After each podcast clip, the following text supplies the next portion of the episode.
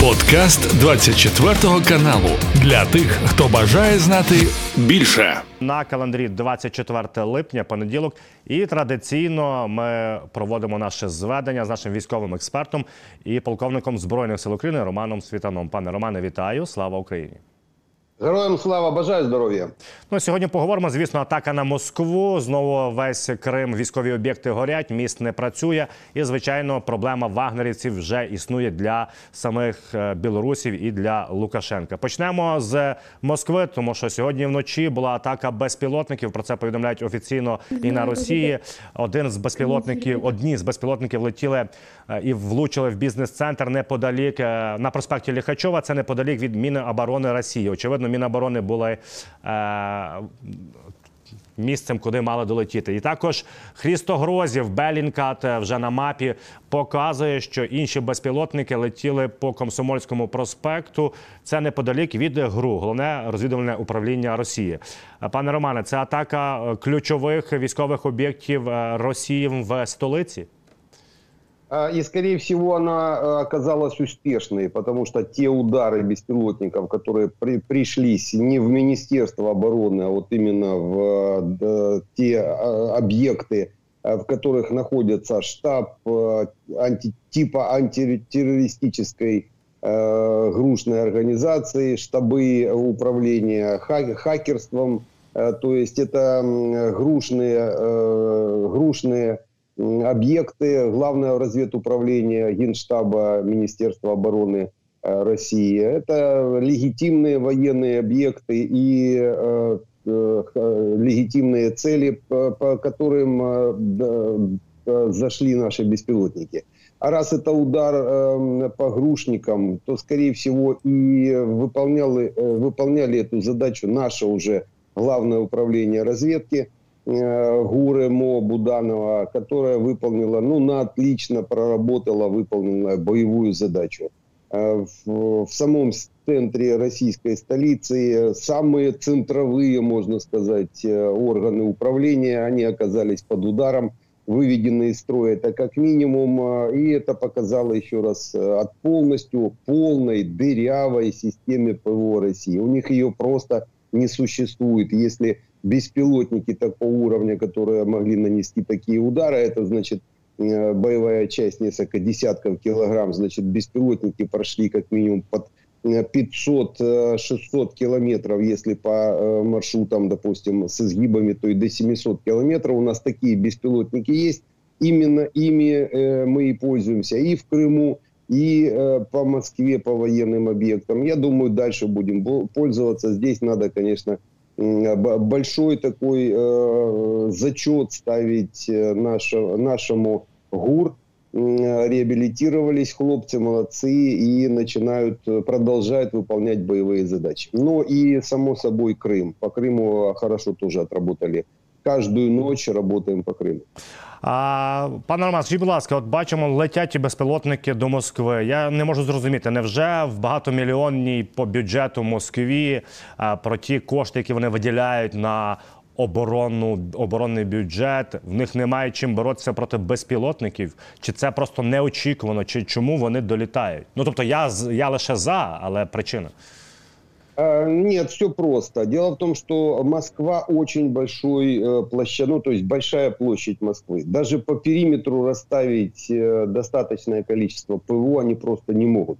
Они должны работать э, в автоматическом режиме, допустим. Там надо как минимум под сотню, наверное, зенитно-ракетных комплексов, чтобы со всех сторон Э, Москвы э, при, прикрыть входы, только входы. Вот э, те же панцири, чтобы расставить у панциря дальность 20 километров. Это сколько их надо вокруг Москвы расставить, а они должны еще друг друга перекрывать. То есть каждые 10 километров должен стоять панцирь. И опять он не решит всех проблем, потому что даже панцирь можно пройти на, по определенным маршрутам, с, если идет беспилотник с огибанием рельефа, так называемый. То есть идет там на 5-7 метров, э, он, э, панцирь его просто не увидит. Э, потому есть механизм, как пройти эту линию обороны, даже если она есть. Но ее не существует, потому что они не могут, нет, нет такого количества систем для того, чтобы прикрыть. А, допустим, прикрыть Министерство обороны, то, что они хотели сделать, поставить, допустим, тот же «Панцирь» в центре Москвы. Что, что примерно произошло? Если бы сейчас «Панцирь» это зенитно-ракетный комплекс армейский, стоял бы в районе, допустим, этого же ГРУ российского, то он бы начал обстрел, отстреливаться по летящим беспилотникам, и тогда бы все ну, в радиусе 20 километров были бы поражены очень много объектов уже гражданских. Ну, то есть ракета, она противоракета, она в дом войдет, э, и она еще больше нанесет э, вреда, чем сам беспилотник. Потому они, скорее всего, от этой идеи отказались и пытаются как-то с юга-запада эм, прикрывать Москву. А так как беспилотник, он может идти, ну, может обойти Москву и зайти с северо-востока ну, допустим, или э, пройти по реке на предельно малых высотах э, у, у поверхности воды, а потом вынырнуть и выполнить боевую задачу. Потому механизмов э, прохода систем противовоздушной обороны достаточно, если подойти, так сказать, креативно и э, предметно к выполнению боевой задачи. Вот именно так подошло наше ГУР, и, можно сказать, выполнила она отлично эту задачу. Молодцы. Пане Романе, зараз говоримо про Крим. У нас є фотографія власне півострову, де в останні дні ми влучали, і це є от роздольне, найпівнічна точка зверху. Там прилітали БПЛА останні дні. Також друга точка посередині це є Октябрьське напрямок до Джанкої, Красногвардійське. І крайня точка східна це є Старий Крим. Кіровське, і відповідно це от селище їхнє кринички, де там е, всіх евакуйовують навколо. Е, і от далі продовжуємо бити по тимчасово окупованому Криму. Про це навіть пише в себе в телеграмі Аксьонов. Він пише, що в небі над Кримом збита силами ПВО і подавлена средствами РЕП 11 безпілотників противника. Ну він як завжди трішки прибріхує, тому що нічого вони не збили. В нас є відео, як біля Джанкої, південніше від Джанкої, якої є. Населений пункт селище Веселий, от там детонує, дай Боже, склад боєкомплекту, напевно, як мінімум. І відповідно також відомо, що в Красногвардійському є прильоти. Октябрьське, яке ми били два дні тому, є вже супутникові знімки. Е, біля Октябрьського є е, старий закинутий аеродром, один з найбільших в радянському союзі. Це от кадри, як він виглядав. А є кадри, як він виглядав після ударів. Теж бачимо, що влучання потужне і дебить дуже сильно. І також відомо, що вкотре вдарили біля Кіровська. Дивимося на карту. Кіровськ, ось власне я проведу Октябрьськ, Октябрьське, Джанкої. Кіровське. Знову є влучання БПЛА, і відповідно знову міст через Керч не працює. Він останнім часом більше не працює ніж працює, тому я не знаю, чи можна називати це тимчасовим е, неполадками, більше постійними. До чого я веду? Ми постійно регулярно б'ємо по Криму безпілотниками. Добре, Москва далеко від фронту. Крим це поле бойових дій. Невже там в росіян немає чим себе захищати? А, нет, дело в том, что так, как и Москва, но Крым еще больше площадь, э, перекрыть его практически невозможно. Там есть некоторые направления, где они э, реально перекрывают многоэшелонированные обороны, а есть направления, где просто никого, никого нет, не можно лететь э, сколько угодно. Они прикрывают в основном военные объекты. А вот для того, чтобы вскрыть ПВО военного объекта, иногда используется специально Э, увеличенное количество беспилотников. Ну, допустим, если коэффициент пресыщения э, того же панциря, вот он может, э, столь, допустим, сразу ввести 10, работать по 10 целям или системы ПВО.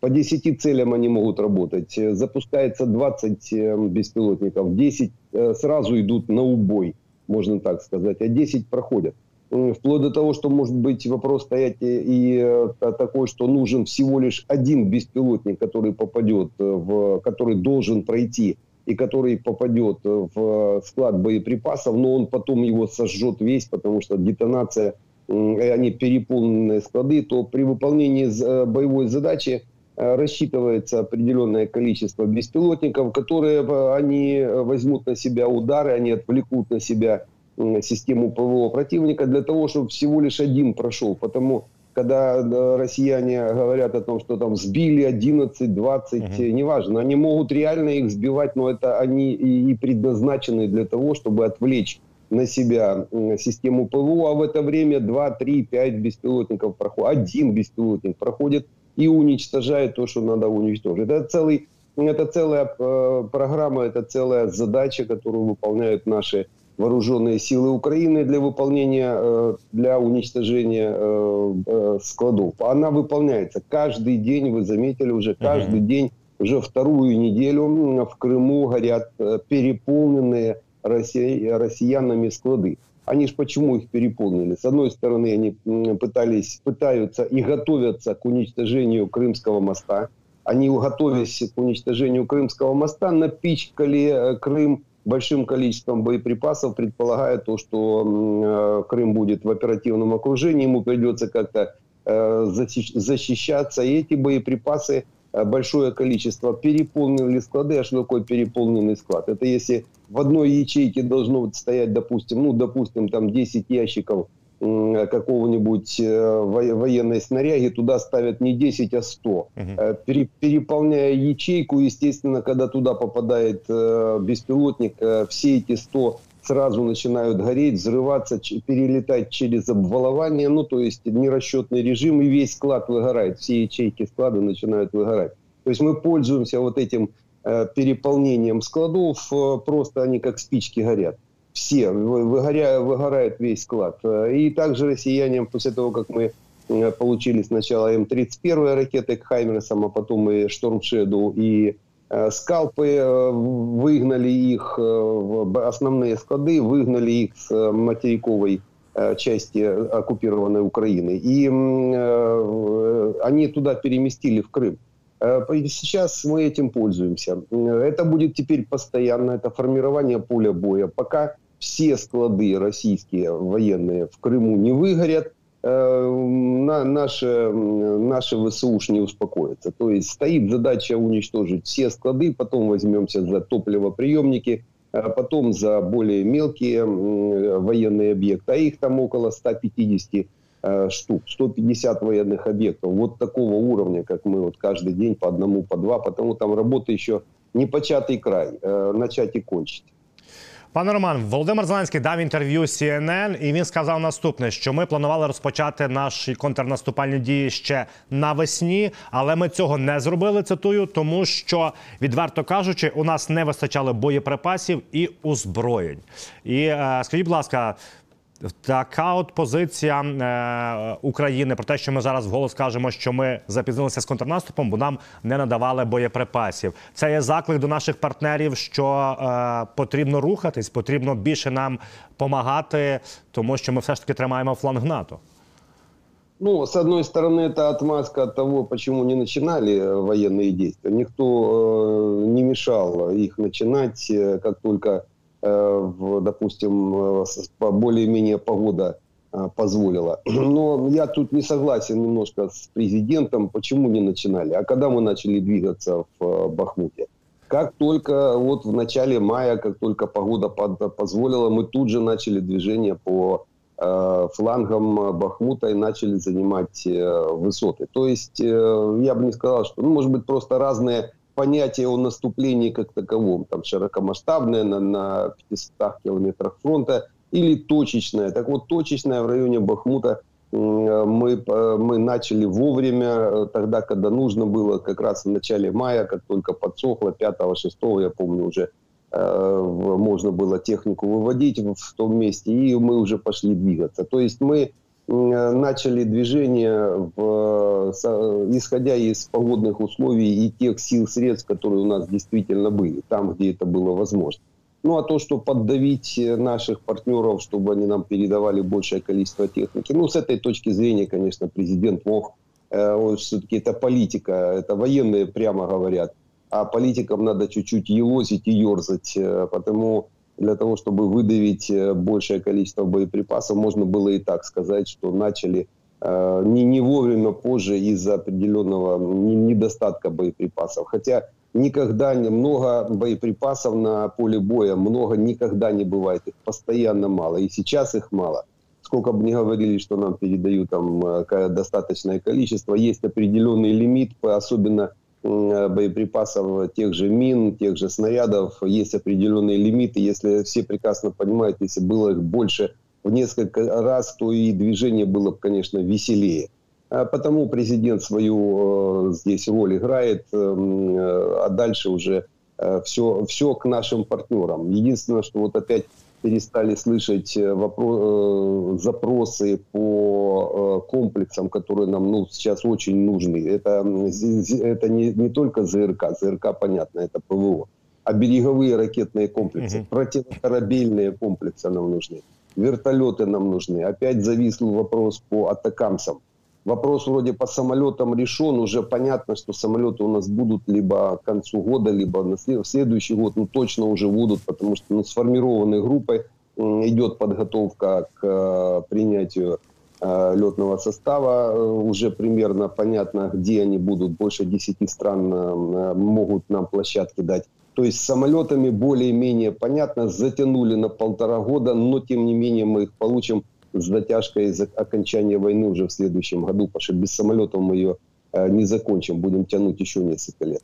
А Но... вот э, вопрос по атакамсам. Вот вопрос по атакамсам опять упускается, это очень важно. Эти ракеты, которые нам нужны сейчас, они заменят чуть самолеты, вот то, чего нам не хватает э, и для работы по Крыму, для работы по оккупированной территории, дальность до 300 километров. А там же атакамсы ж не только 300, там есть 140-километровые ракеты с суббоеприпасами, то есть это кассетники, можно так сказать, которые могут забрасывать э, несколько сотен суббоеприпасов на дальность в 150 километров. Это как раз то, что сейчас, сейчас надо нам однозначно, мы сейчас могли этот сухопутный коридор, э, который э, россияне очень используют мощно, с Ростова на Мариуполь и на Мелитополь, мы могли накрывать кассетниками, вот этими ракетами атакамсами с дальностью 140, э, этот сухопутник. Вот, вот покажите, как раз будет вдоль Азовского побережья с Ростова. Ростов, вот э, сейчас в основном э, он начал использоваться. А до него достать ну, фугасов нет смысла. Вот накрывать кассетниками этот сухопутный коридор, это самое то. Есть развязки, есть определенные точки, где собираются военные, военные машины в больших количествах, техника. Э, живая сила, то вот эти атакамсы нам бы, конечно, помогли. Есть э, положительный момент по атакамсам сейчас. Его мало так кто э, отследил, но он есть в общем доступе. В последнее время американцы создали где-то около больше 4 тысяч этих ракет «Атакамс».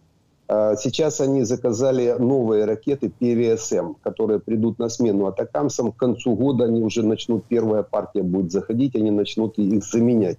Атакамсы будут заменять на ПРСМ. Это дальность уж э, за 500 километров, более 500 километров.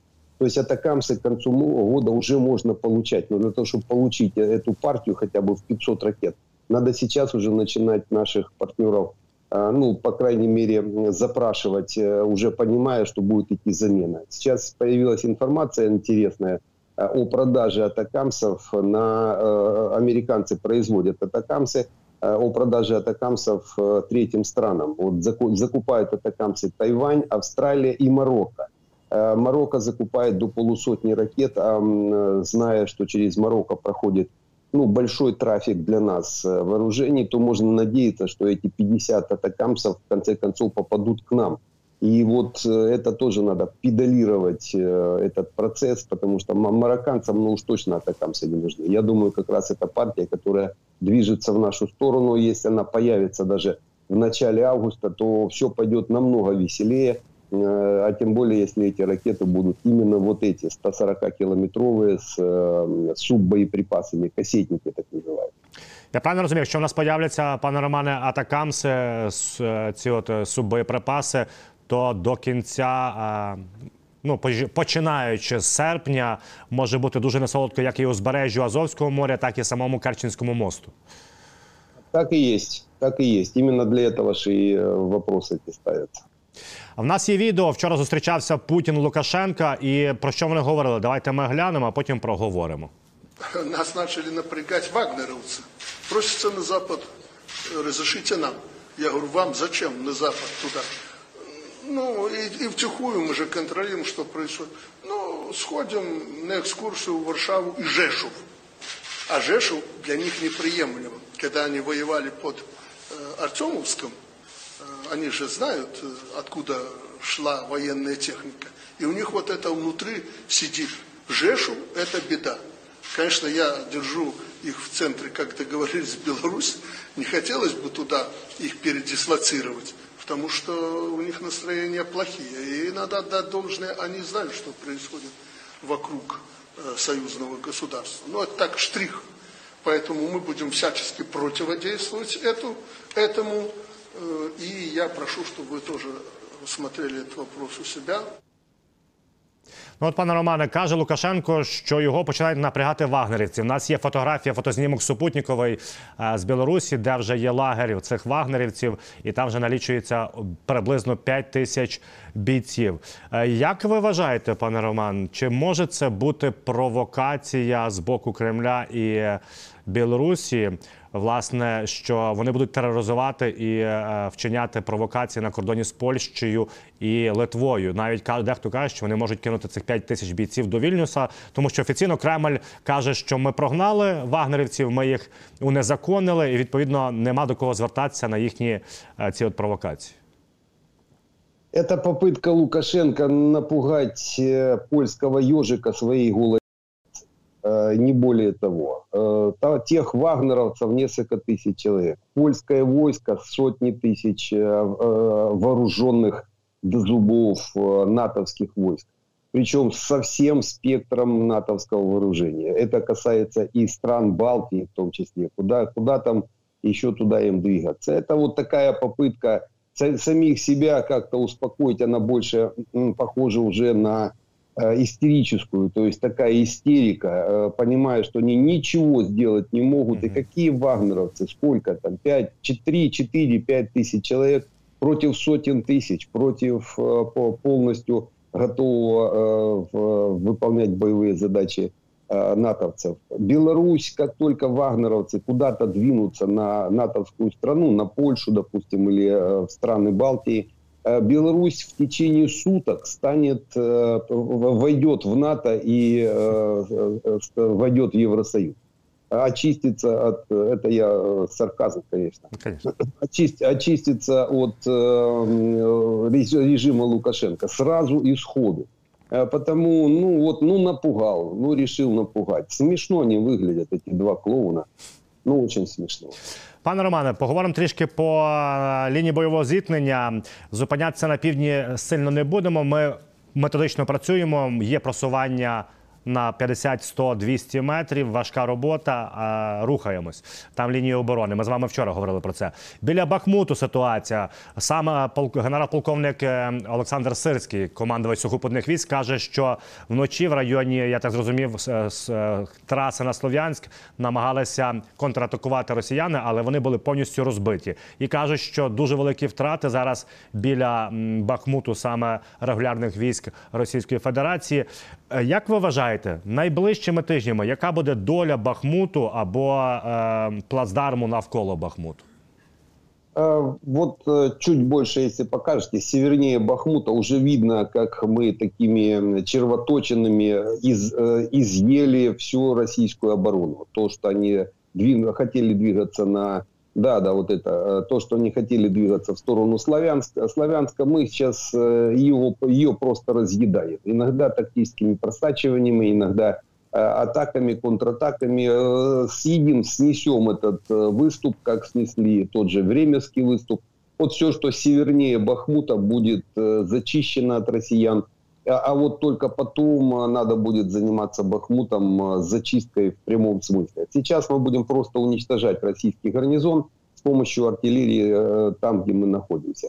А вот уже после зачистки севера Бахмута дальше уже будем э, двигаться, скорее всего, по трассе вот этой э, на, со Славянска на Дебальцево. И, начнем полуокружать уже по трассе. По трассе полуокружать Бахмут, это район там Красной горы. О, да, вот эта трасса, и вот э, по ней, э, и общее, общее направление, оно и видно, вот мы сейчас в районе этой трассы и изъедаем практически оборону противника, они будут отходить, потому что там такие микрокотлы, получается оперативное окружение, им там очень сложно удерживаться, наступать нереально просто, потому что фланги провисли очень сильно. Э, естественно, этот выступ, когда будет э, срезан, а это там работа еще на несколько недель. Я думаю, э, Бахмут это на август. На август уже, может быть, с движением, общим движением по Запорожскому или Херсонскому направлению. В это же самое время будут такие сильные подвижки и по Бахмуту, для того, чтобы не отпустить отсюда российские войска. Нам очень важно связывать российские войска в районе Бахмута, Донецка и Луганска, Луганского фронта.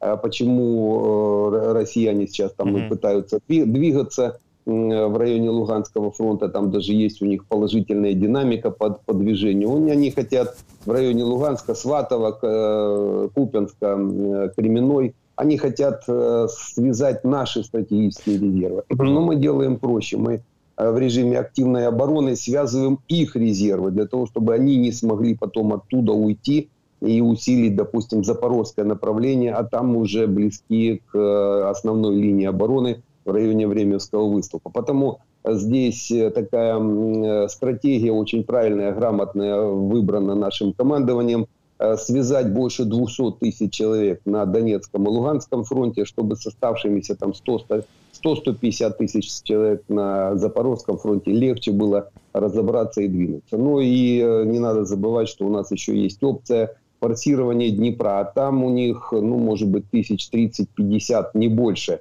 И зацепиться негде практически на Херсонском направлении, так как линии обороны они основной здесь не отстроили. Они надеялись на то, что задержит э, наше движение Днепр, э, взрыв Каховской гидроэлектростанции – вода задержит надолго. Ну, задержала, ну, на два месяца задержала. Ну, в третьем месяце можно идти. Потому я думаю, как раз вот все по всей линии фронта, вот такая стратегия правильная, грамотная, выбранная, она выдерживается. Ну, были бы ракеты, были бы самолеты, было бы быстрее, но на нет и суда. Ну, до речі, що говорити про от ви згадуєте про форсування е, річки Дніпро. І ми напевно говоримо це Антонівський міст і населений пункт Олешки. У нас є хороша новина звітам, пане Романе, тому що вчора було підірвано будівлю одну в Олешках. Ось вона горіла гарно. І стало відомо, що це будівля такого колаборанта Георгія Журавка, який працював на окупаційну владу. Невідомо чи його ліквідували чи ні, але я правильно розумію, ми підбираємось. Такі от е, ситуації вказують на те, що ми і тиснемо і психологічно, і фізично підбираємось до Олешок. А Олешки є стратегічно важливий напрямок.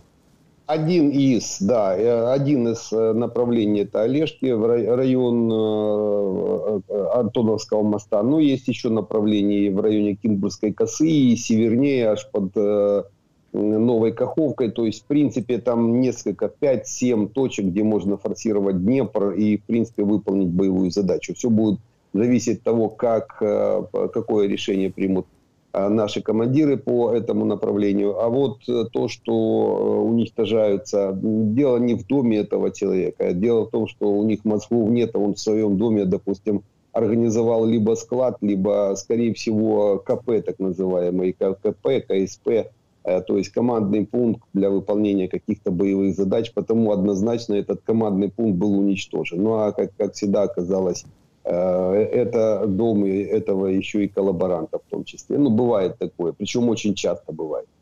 Пане Романо, на пане Романе, на завершення е, власне північно-східний напрямок про те, що ви говорили, є просування за останні три дні е, біля Кармазинівки. Ми про це говорили.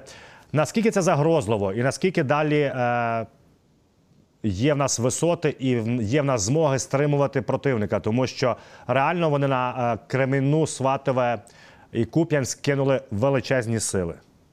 Так и есть, больше 100 тысяч человек, причем таких боеготовых линейных частей. Там есть сборные солянки, Но тем не менее вот они бросили туда большое количество войск. А это, как бы это ни странно звучало, но для нас это Э, на, в, на данном этапе выполнения боевых задач, для нас это важно, чтобы они там оставались. То есть их надо связать боями, их надо связать э, определенными э, нашими контратаками, э, для того, чтобы они не смогли их потом перебросить, когда будет прорыв на Запорожском. Потому вот то, чем мы сейчас и занимаемся. Где-то они проходят, где-то мы их отбиваем. У нас э, стратегическое э, здесь положение намного лучше, чем у россиян. У нас есть очень хороший тыл. Тыл – это реки. Э, река Оскол и река э, Северский Донец. То есть это две реки, э, которые могут удержать, ну, и не то 100 тысяч, и полумиллионную армию. И вот и, и Оскол, и, и Северский Донец – это тот рубеж, о который мы можем удерживаться, и, в принципе, больших проблем в движении этих войск нет, а вот связать в каком-то месте – вот в таком капкане для россиян, а это практически для них капкан такой информационный, с одной стороны, с другой стороны, военный. Э, в этом, капка, в этом, э, на этом участке их связать и не выпустить, вот это главная задача. Именно этой задачей сейчас и занимается нас э, Луганский, Луганское направление. Туда, а у россиян задача вытащить на, этот, на это направление наши стратегические резервы, которые должны пойти, допустим, на прорыв в районе Старомлыновки. И, и вот э, сейчас две эти задачи мы, э, мы должны связать их стратегические резервы, уничтожая, и э, не дать э, вытащить свои стратегические резервы. Там хватает пока наших оперативных, иногда можно отходить, можно двигаться. Это активная оборона, ничего страшного в этом нет. Главное достаточное количество боеприпасов. Вот Э, на Луганское направление сейчас, ну, я думаю, этот вопрос решен. На Луганское направление нужно отправить большую, большую часть тех же кассетников, угу. потому что россияне выходят, они когда начинают двигаться, они ж э, с э, укреплений выходят на поверхность, а здесь их будут ловить кассетные боеприпасы. Я думаю, как раз этот вопрос будет именно так и решен. Е, на завершення лише згадаю, пане Романе, що по Одесі летіли безпілотники цієї ночі. Деякі влучили. Є постраждалі. Загиблих слава Богу, немає. Летіло кілька безпілотників. Частину з них збили. Бачимо, росіяни ракетами цієї ночі не били. Пане Романе, дякую вам за це зведення. Це був подкаст для тих, хто бажає знати більше. Підписуйся на 24 канал у Spotify, Apple Podcast і Google Podcast.